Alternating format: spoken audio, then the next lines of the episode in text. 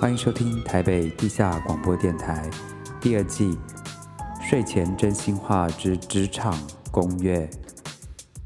希望邀请不同职场的嘉宾，能够透过他们的分享，让我们听众能够了解每个职业职场背后的故事。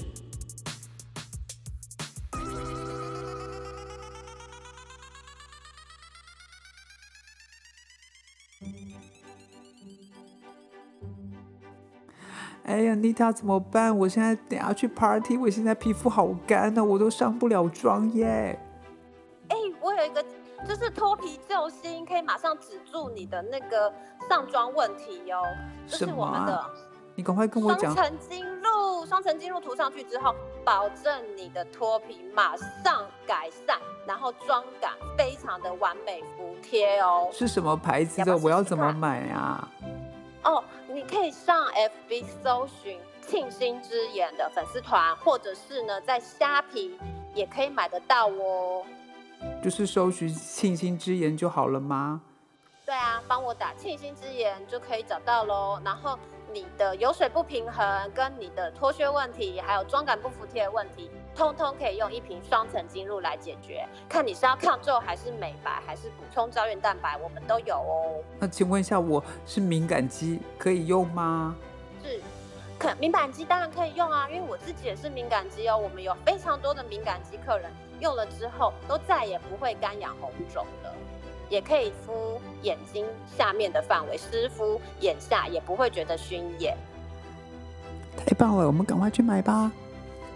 现在只要到沁心之言的 FB 官方网页，或者是虾皮购物网站购买任何产品，只要您注明是台北地下广播电台的听众，都能享有特别的折扣跟满额礼哦。庆心之言，庆是三点水，再一个心。想要在这个寒冷的冬天有一张美丽紧致的脸庞吗？沁心之言一瓶搞定所有复杂的肌肤问题，不管您是过敏肌、油肌、干肌，都可以在沁心之言找到您要的产品哦。大家好，欢迎收听今天的台北地下广播电台，呃，我是吉米。然后今天呢，我们要探讨的是有关于女女性创业的一些故事，所以我们就邀请了。Anita，她也是呃保养品牌沁心之言的 founder，也就是呃创立者。等下她会用她的故事来跟我们分享。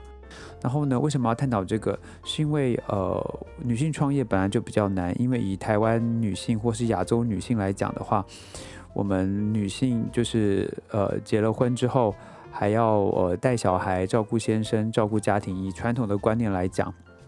所以呢，女性创业在以往的比例比较少，但是呢，呃，我们根据经济部二零一六年出版的中小企业白皮书的统计资料显示呢，其实呢，呃，台湾大概有一百四十一万家的的中小企业呢，其中呢有五十万家是由女性企业代表人来创立的，所以大概有。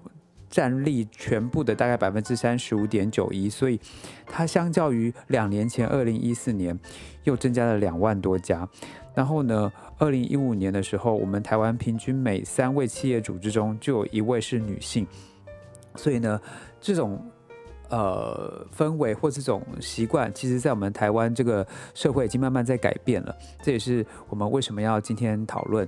但是呢，我们如果讲到全球的话，在我们的那个 VC，就是 Venture Capital 的投资上呢，在二零一八年，资金涌入女性创业家的大概就是少于百分之五。所以呢，这个数字还是让我们蛮吃惊的。呃，所以我们才要去了解一下。在女性创业的过程，有没有一些什么艰辛或是一些痛苦的地方？呃，心路历程跟大家分享。好，我们欢迎我们今天的特别来宾 Anita。嗨，大家好，我是 Anita。Anita，你今天过得怎么样啊？现在台湾都 OK 吗？啊，现在台湾好像又有一点点严重了。其实全球都这样子，我们这边也是这样子。那对呀，有点担心。嗯、呃，那其实今天要呃邀请 Anita 来跟我们聊这个话题，是因为我我很早以前就认识她了，然后我们一起工作过，然后但是对这个很疯癫的小女孩呢，我就没办法想象她自己去创了一个品牌，一个保养品的品牌。所以我今天想，很疯狂的品牌，她真的是很疯狂，跟她的外表完全不是，她的外表跟她的内心应该是差不多一样，都都很疯。我以为你会说看起来没有没有没有不同，没有，应该是说不认识你，觉得你好像长得娇小可爱，可是不知道你会这么疯这样子。所以呢，有这么夸张吗？我们之后来聊你有多疯吧，让大家让让让听众来评评理。那我们先先聊一下你自己的品牌名字是什么？要不要跟大家分享一下？哦，对，沁心之言。然后这个品牌是其实是我这几年这两三年才开始做的。然后沁心之言这个名字也是。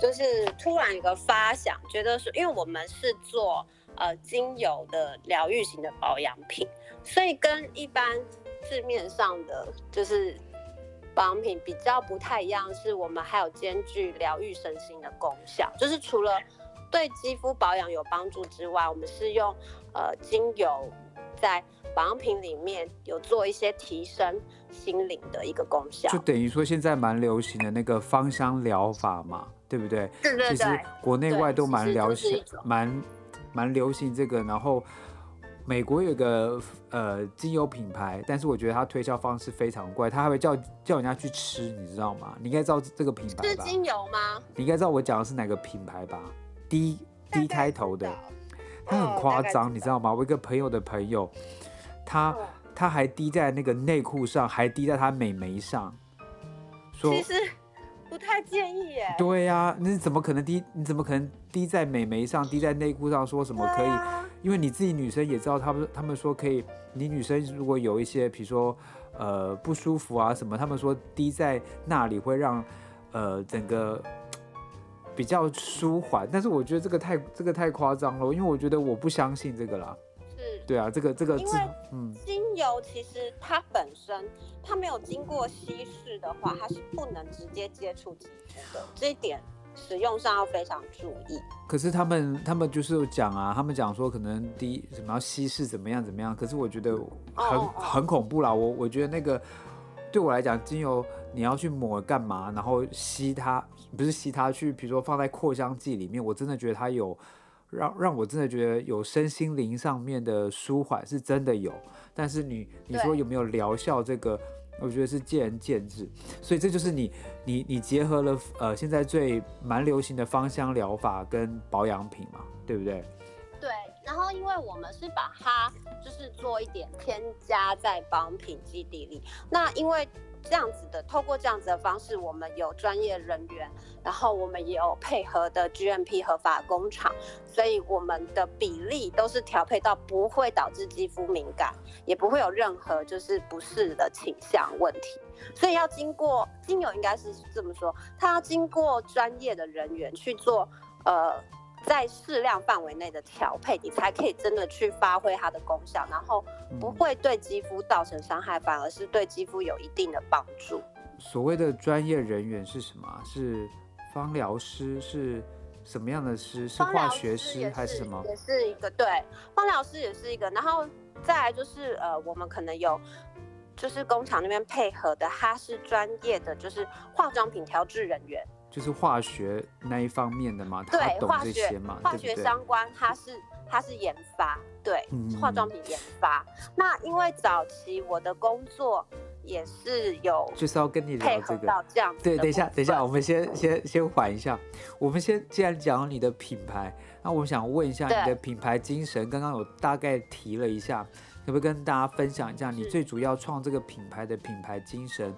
跟你想带给大家跟什么保跟其他保养品不一样的地方？什么？除了芳疗之外，嗯，对，其实一开始我们的创业动机还蛮，就是蛮生活化的，是源自于自身跟亲朋好友的需求。嗯、然后这段故事就是说，因为呃我那时候还在上班，然后呃怀孕之后有了小孩，所以你也知道，就是全职妈妈跟 就是。职业妇女的角色要兼并，其实是一件很累，很然后很忙碌，对，很忙碌的一段，对，一段艰苦的时间。然后因为产后其实荷尔蒙还是会有点失调，所以你有产后忧郁症吗？呃、开始忧郁症的话，我我那时候是还好，因为我坐月子坐的还不错，嗯、只是说我会我会发现女人就是从开始怀孕一直到生产。过程到生产后，其实你的你的荷尔蒙跟你的肌肤都有很明显的变化，不只是身材。那所以那时候我就发现说，哎，像我本来是怀孕生产前我是干性肌，就怀孕之后我就突然变油性肌肤了。然后我那这样不是比较好吗？这样你不是比较不会？因为我自己也是大干皮，我觉得干性肌很烦。所以，可是，嗯、可是游戏突然变游戏机之后，我会很不适应啊。对，所以你以前的保养品什么那些都可能要要。对，我都不能用。而且还有一个重点就是，我突然在怀孕的期间很神奇，我只要闻到香精味，就是比如说任何保养品，比如说 Chanel 之类的，我原我原本惯用的那些保养品牌，我全部不能擦，因为我一擦那味道我就吐了。我就是也太夸张，自然的反应。对，然后因为其实医学上有些解释就是说。呃，母体她在怀孕的时候，因为它会有一种，就是会产生一种自然的，就是对不好物质的反弹反应，所以就是说是在怀孕后还在怀孕，我很本能的，所以在怀孕后就是怀孕后，你在怀孕的时候应该也不会去擦这些东西吧，也非常少擦，是不是？所以在怀孕，在我我怀孕的时候，就是原本惯用保养品，其实它里面都有加香精。其实一般的专柜保养品大家都，都会啦，除非你买那些有机的嘛，对，对不对？嗯，对。然后那种那种天然天然保养品，我一开始其实比较少接触，因为因为一般人的概念，包括我自己是做这个行业本身，我们都会认为天然保养品里面因为太天然了，所以它功效不会很好。嗯嗯。所以一开始都会有这个感觉，然后我自己做过呃商品开发，我也蛮了解他们都添加什么样的成分，对我到底有没有效。所以我其实我其实一开始怀孕的时候闻到那些香精的保养品，我就吐了，我就没有办法再擦，嗯、对我就没有办法再擦，所以所有的一楼专柜品牌全部都丢掉，就真的是全部丢掉，因为还给我。那时候没有想到，我就觉得说，哦，原来这个东西就是不好，我们的肤，我们的肤色也不同，你你都擦那么白，谁不是不是不可能可以用的？没有，我是说保养品啦，哦、我是说我是说、嗯、对 skincare 类，嗯、就是比如说精华液、化妆水、乳液那些，全部都不行。然后后来我就我就因为我自己会做保养品，就是我会自己 DIY。所以我后来就开始自己研究配方，自己调料，嗯，然后，所以、这个、然后这样子做之后，我就觉得，哎、我皮肤状态也比以前擦专柜保养品那些来的好，哎，为什么？因为我自己做 DIY 保养品，我都把很好的、有效的原料加到最高浓度。我就想说，我来试试最高浓度，对，安全最高浓度，比如说，比如说有维他命 C，你想美白，对不对？哈，嗯，对对对，嗯，你说八，比如说八生肽是。抗皱，然后它是类肉毒杆菌的效果，所以说，呃，我觉得说，哎，好像，呃，脸有点垂了，就是紧度不够了，对，然后我就把八生态这个原料加到最高是五趴，嗯。我们拿那个美国的那个原料是最高五趴，所以我就想说好，那先加满加好，然后我就用这个五趴去调调出一罐，就是类似安瓶安瓶的剂型，然后后来这样他说，哎，我觉得紧实效果真的很好，我的法令纹真的变淡了，然后这样子之后，我就开始。呃，就身边有人有问我说，哎、欸，你最近是有做什么医美吗？我就说没有，我说我只是有在擦这个我自己调出来的东西。他们就说那我也擦擦看，因为我觉得那个脸变小了。嗯，然后我就开始给身边的人，就是有问我的，我就给他们一些东西试用。嗯，然后这样试用了半年之后，他们就跟我说，哎、欸，我觉得真的比专柜那些效果明显很多，你为什么？不自己出，我就想说，哎、欸，我没有想过，哎，因为那时候我可能也觉得我还在工作，我也没有想那么多。那然后呢？对，然后后来就是后来到生产完之后，然后我发现我的皮肤状况又变了，就是生产完之后可能荷尔蒙又改变，所以我又回到原本的干性基因。哦，对，所以然后所以女生怀孕真的会这样子哎。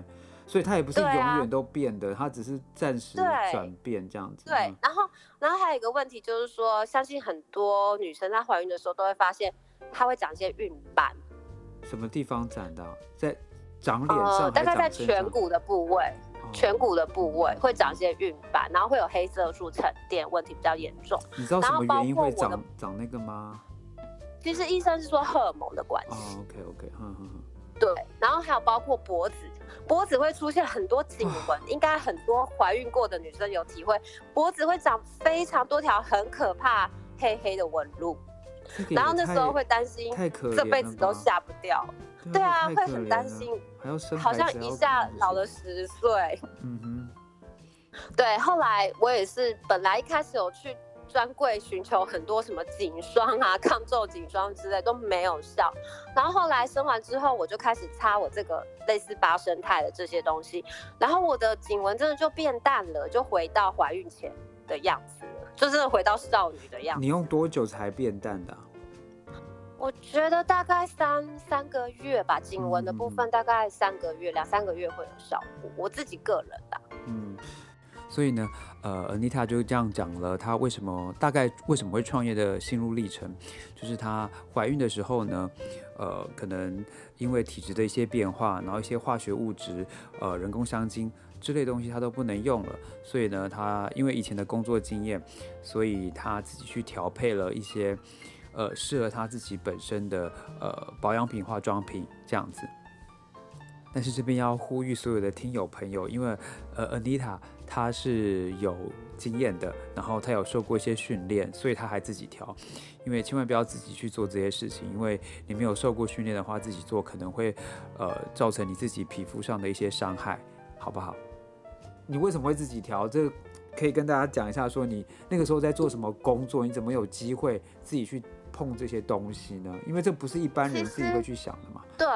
其实是因为我在上上一份，在前前一份工作是做就是保养品相关的产业。那我在的那个公司比较特别，它是一条龙的方式经营，也就是说它是从原料开始，然后也有自己的工厂，然后再来是也有自己完整的通路，就是也有百货专柜啊，自己独立的门市。所以我是从原料端到开发端到销售端，我都全部。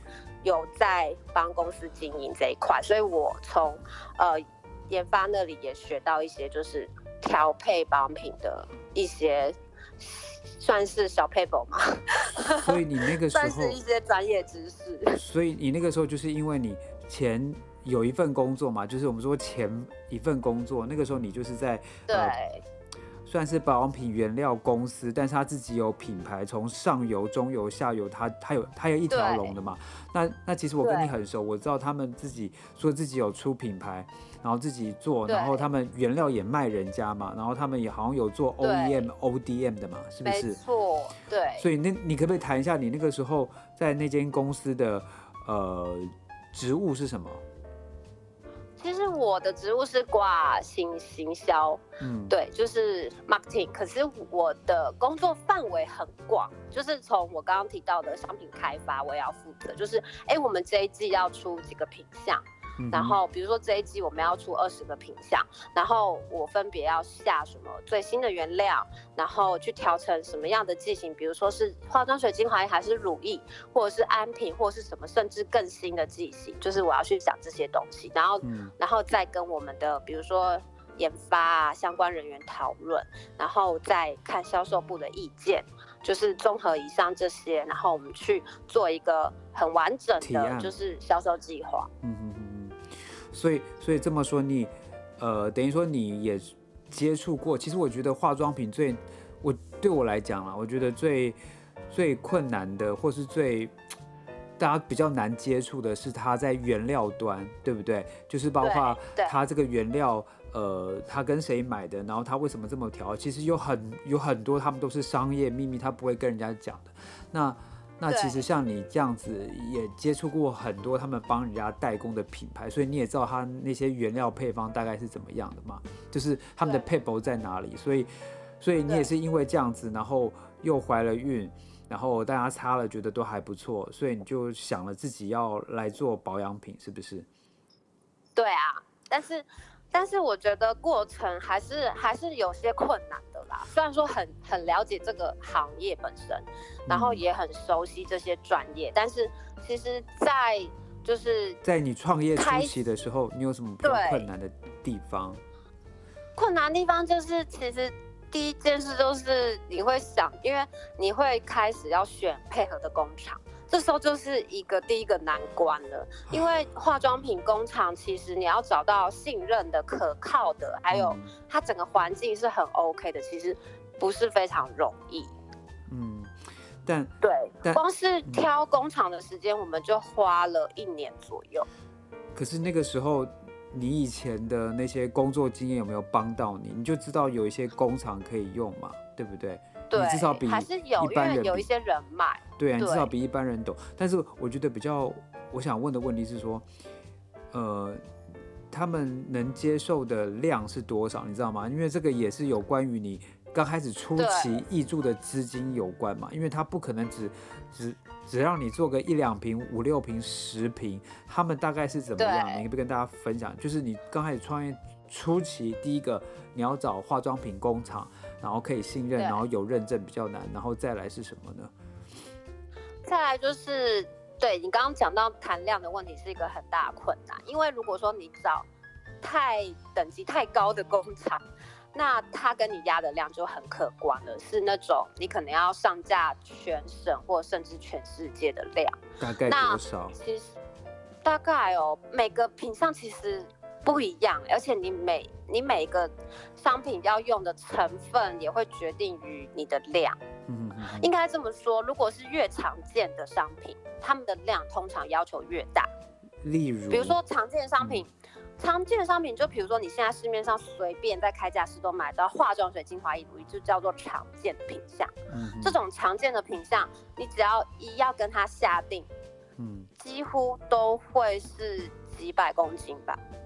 几百公斤，我操！那那那可以做做几瓶啊？如果一瓶哇，可你可以你可以自己去算一下，因为有一些人会出化妆水两百 ml 嘛，对不对？那你可以换算一下，那有些人是出一瓶精华液三十 ml 之类的。嗯，等于，对，等于说，啊，等于说那这样就很可怕嘛，对不对？因为如果是两三百公斤，所以一开始，对，一开始因为我也蛮幸运的，刚好我我踹到我自己研发出来一个市面上很稀有、比较没有这样子商品的的一个品相，然后我去，因为我我自己先做好双层。跟大家介绍，所以那个时候你两三年年前就做双层，什么是双层？对我自己，嗯、呃，双层精露是我帮他取的名字，因为我刚刚就说前面的故事，就是说我自己擦了之后皮肤变好，所以周围的人就跟我要这个东西，说，哎、欸，我也要试试看，我也要擦擦看，嗯、然后擦了之后，他们就说真的太棒，我们要买，我们要用买的。嗯，然后我们要长期使用它，所以我就开始伤脑筋说，哎呀，他们真的要买了，因为他们真的要花钱的话，我就要开始找工厂了嘛，这样子才比较合理呀、啊，对不对？嗯、然后我得给他们一个安心的保障，是什么 GMP 工厂啊，然后是合法法规的啊，我才能这样子卖人家。然后原料怎么来的嘛，他都可以都可以。对，所以后来我一开始就跟前公司，因为还是比较信任前公司嘛，因为前公司又是原料大厂，所以我还是，是很大。如果他都不能信任。的话，那那全台湾 没有几个，全台湾没有可以信任的了。对，所以我还是很找了很信任的前公司，跟他们买原料，因为我确定他们的原料是好的，所以我就跟他们买了这些我朋友说很棒的原料。嗯，对，然后那个原料我在跟工厂谈，我要带进工厂。那为什么？为什么我后来找了三五家，他们虽然。惊讶我的量这么的小，可是他们都想要跟我合作，因为他们每一个研发都说他们没有看过这种东西，就是我说的双层，我把精华样品设计跟植物油精油放在一起，可是我让他们看起来像分离的，但是他们摇一摇之后擦起来却是精华液。连业界的研发擦起来都觉得 amazing，就觉得说你怎么做出这个东西的？怎么会比我们研发还要厉害？我就说没有，其实是我自己的皮肤很混乱，嗯、很混乱，就是说我一下就是干性，然后有的时候就是又觉得说。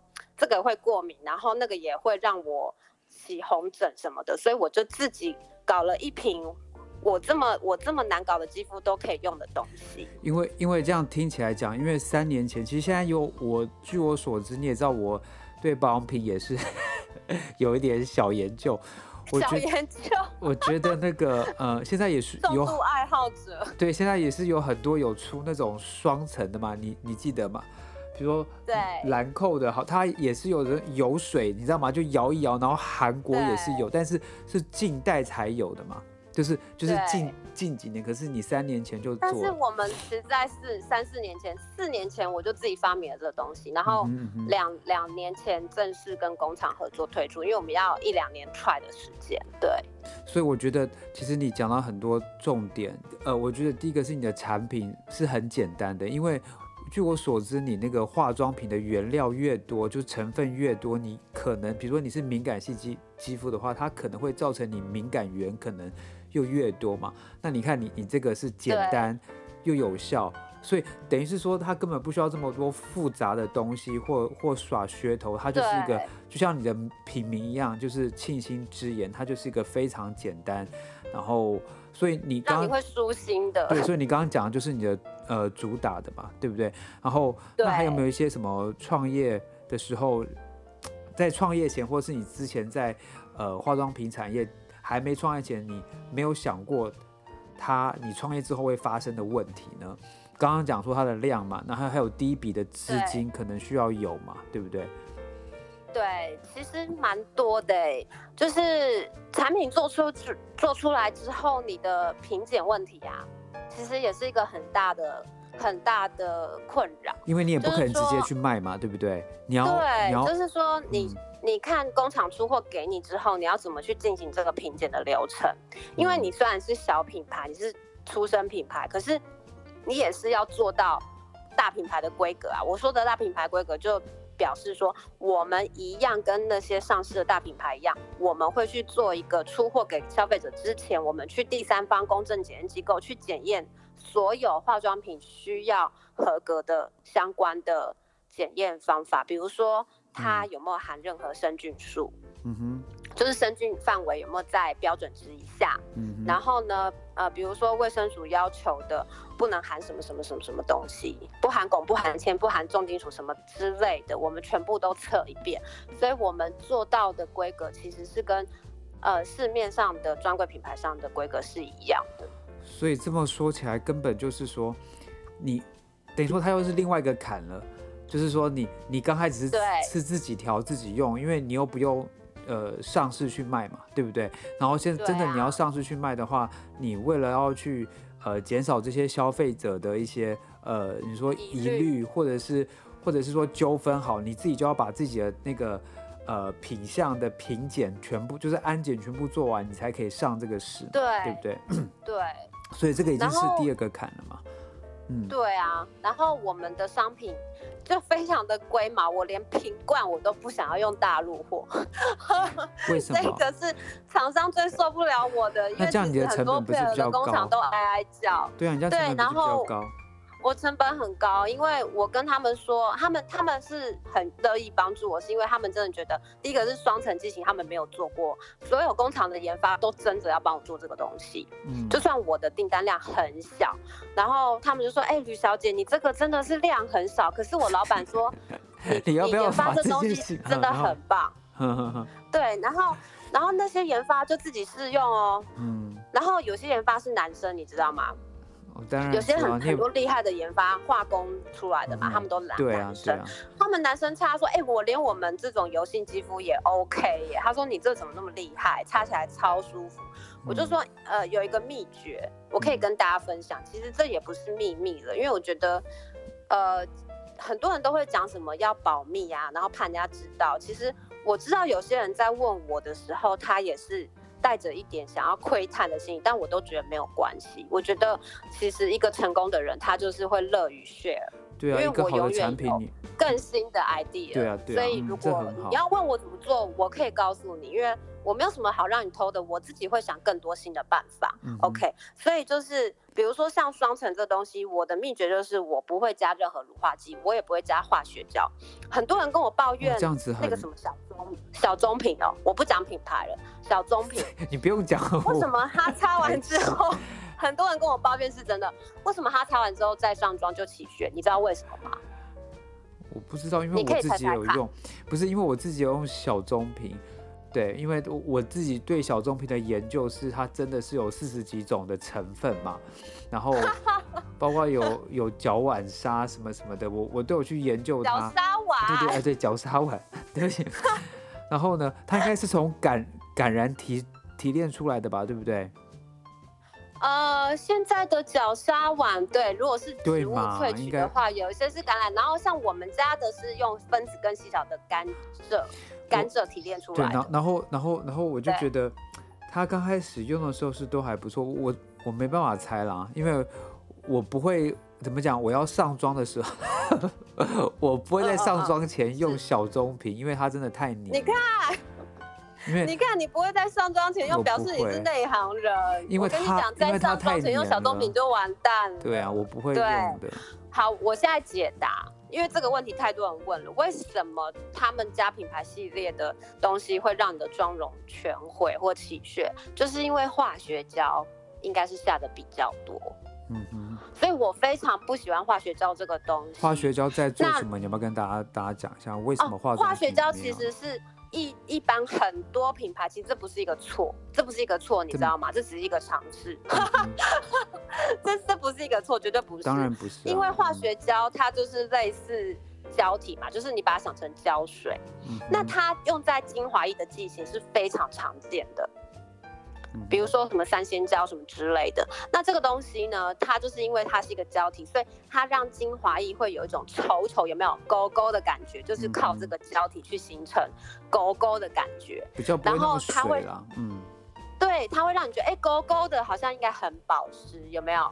就会有这个错觉的啊，对啊。对，但是其实它就是一个类似胶水嘛，那你胶水加了。比例多了，当然就会起屑啊！就像你自己把胶水涂在手上，然后你过阵子再去弄它，它不就撸出血了吗？嗯，哎，为什么会讲这个？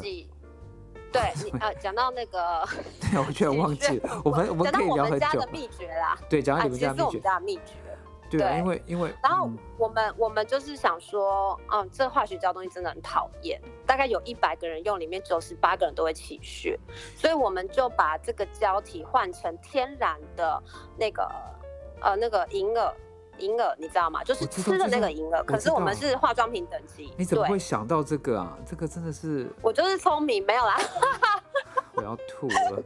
我就是疯狂，嗯，然后呢？我就把它换成化妆品等级的银耳，因为银耳这个东西我在前公司十年前就知道了。嗯哼，其实我们的 knowledge 都是十年前就发生了。嗯，然后就是要自己去怎么去调配嘛，呃、就就跟调配香水一样啊，对不对？自己活用，对。嗯嗯。其实其实我觉得说，你只要去多思考，很多事情就是多用心。其实真的真的，因为因为我觉得你没有切身之痛，你也不会这这一些事情。然后就像我们刚刚讲的，它其实跟香水一样，其实香料就这么多，那为什么它香水会一直出一直出出出几千种几万种？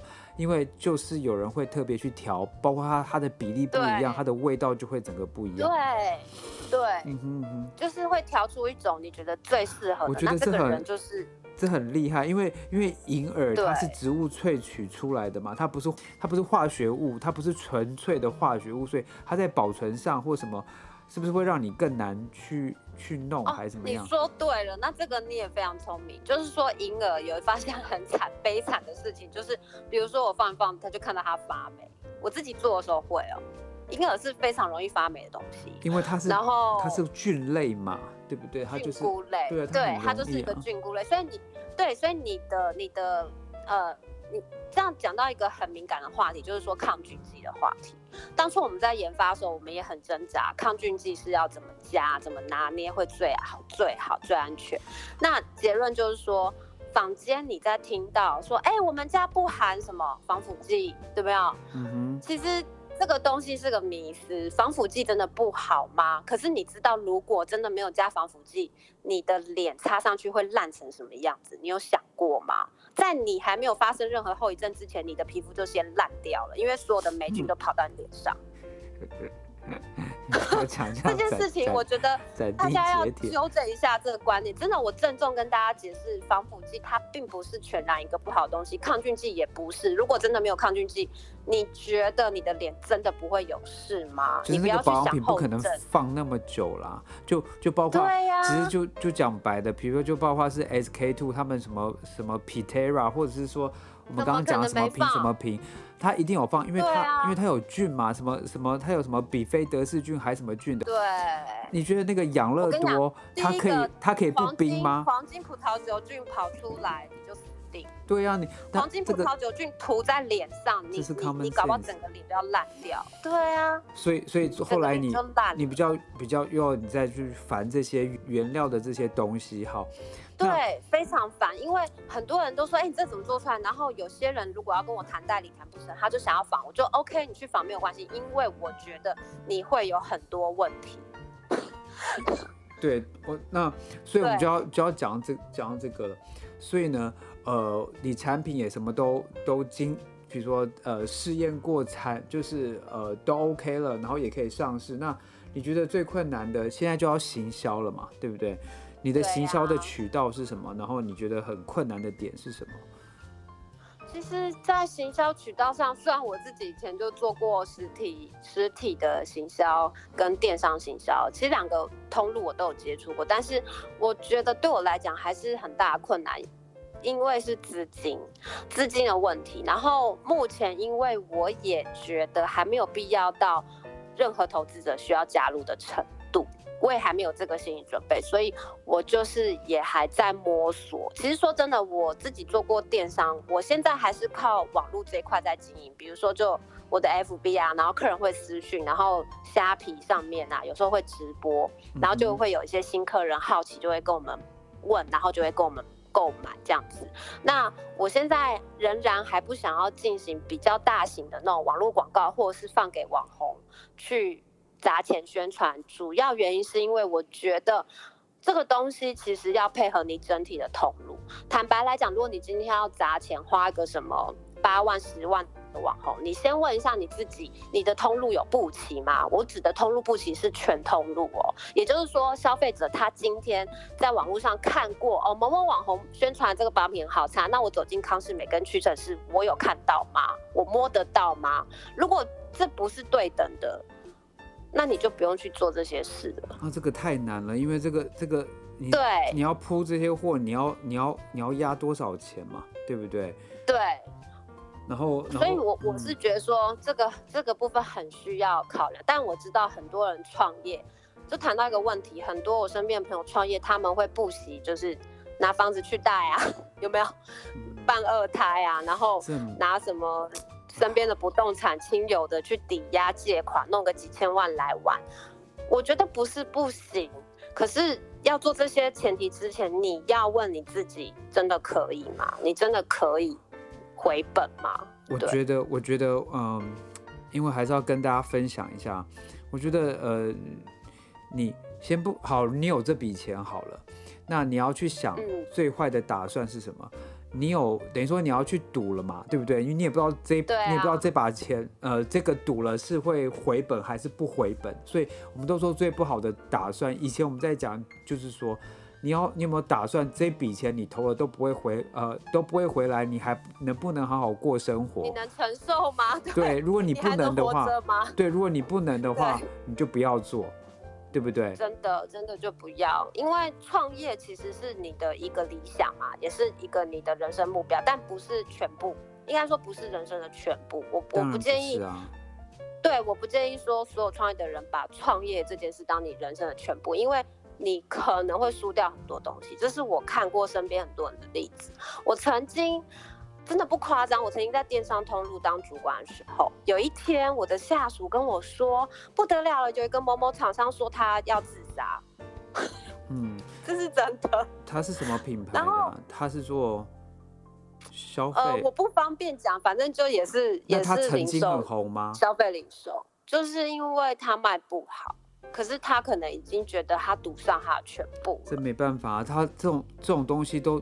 呃全部都来来去去的啊，对不对？对啊，像像以前，所以我看到之后我就觉得很心酸，嗯、我真的觉得很心酸。那那他运气好的人，或者是，哈，你是说那那个那个不 OK 的，他也是女生吗？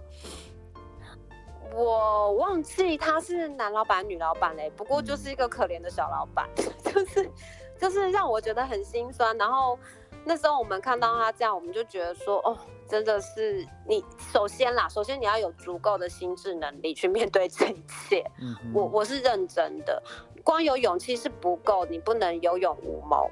那所谓的你要有心智。心智程度够强才能去创业，是说创业的中间不只是重重困难，还有很多让你觉得很打击、很崩溃，还有你一个人很孤单要面对这一切。就是什么事情你都，变成说你是校长兼敲钟的嘛，对不对？因为你刚开始的话，不管对，不管你是一个人创业单打独斗，还是你有伙伴，还是说你有几百个员工都好，其实创业这件事情它还是很孤单的。嗯，所以刚刚就就在讲了，你呃。所以变成说你，你你觉得你从创业到现在大概有三年到四年了，你觉得？两年？哎，你说正式做产？对对对，嗯、差不多，对，差不多两年。因为你算前面那那一两年好了，我们就算是产品的呃培养期，对不对？然后后来你才慢慢慢慢真的去去上线了嘛。所以你觉得你从什么时候开始，从哪一个点开始，你觉得有回馈了？你觉得嗯？因为你你不可能一直做，然后做的都一直赔钱，然后你还想要做的嘛？你有没有做到哪一个点？你觉得说，创这个业，我觉得很有回馈我，就是不管是。其实我觉得，因为因一开始我是因为有一些亲友不是已经跟我说他要买，嗯、所以我才开始去做产品。所以我是觉得我是有点倒过来，就别人说 我的小众市场已经有一点点小支持者，我才去做这个东西，生给他们。嗯哼。所以我觉得，呃，我一开始生产的时候，就其实很多人已经等了我大半年了。嗯嗯。然后我就等于用预购的方式，就是已经有一接到一些预购单，然后我再跟工厂哦 OK 了，然后整个流程检验都好了，都过关了，我们去卖给客户。所以大概开始正式跟工厂，呃，做好这个货检验 OK，正式卖之后，大概半年吧，半年我就觉得说，哎，好像已经慢慢。对，慢慢有一些人开始固定在采购，就是除了除了这些你本来就认识的或认识你的人，他对慢慢是不是有有新的人也来了？是不是？对，新的人就是他们看到，对他们看到那些在使用的小群众的那些客人，就是一个会问一个说：“哎，你皮肤最近怎么变好了？”就是女生之间很常聊的话题，连男生都有，嗯、就是说：“哎，你你好像最近。”脸变小了，皮肤变亮了，你是你是怎样？是有去打镭射什么的？嗯、然后他们就蛮勇于分享，就是说，哎，是因为我的一个朋友他自己做了什么保养品，然后我们擦了觉得很棒，然后他就分享给他的亲友，所以就就有一点点小传播出去。所以我就倾向说，这一种客人来的比较真实，我比较。我比较觉得，如果要回馈的话，所以我就用另外一种方式，比如说我今天有一笔预算，我会回馈给这些会员朋友们，所以我对我的会员朋友们很大方，他们也都知道，我会就是额外送他们一些赠品，他们觉得哦好棒，在外面拿不到这种东西，我会用这种方式来笼住我的会员的心。嗯嗯。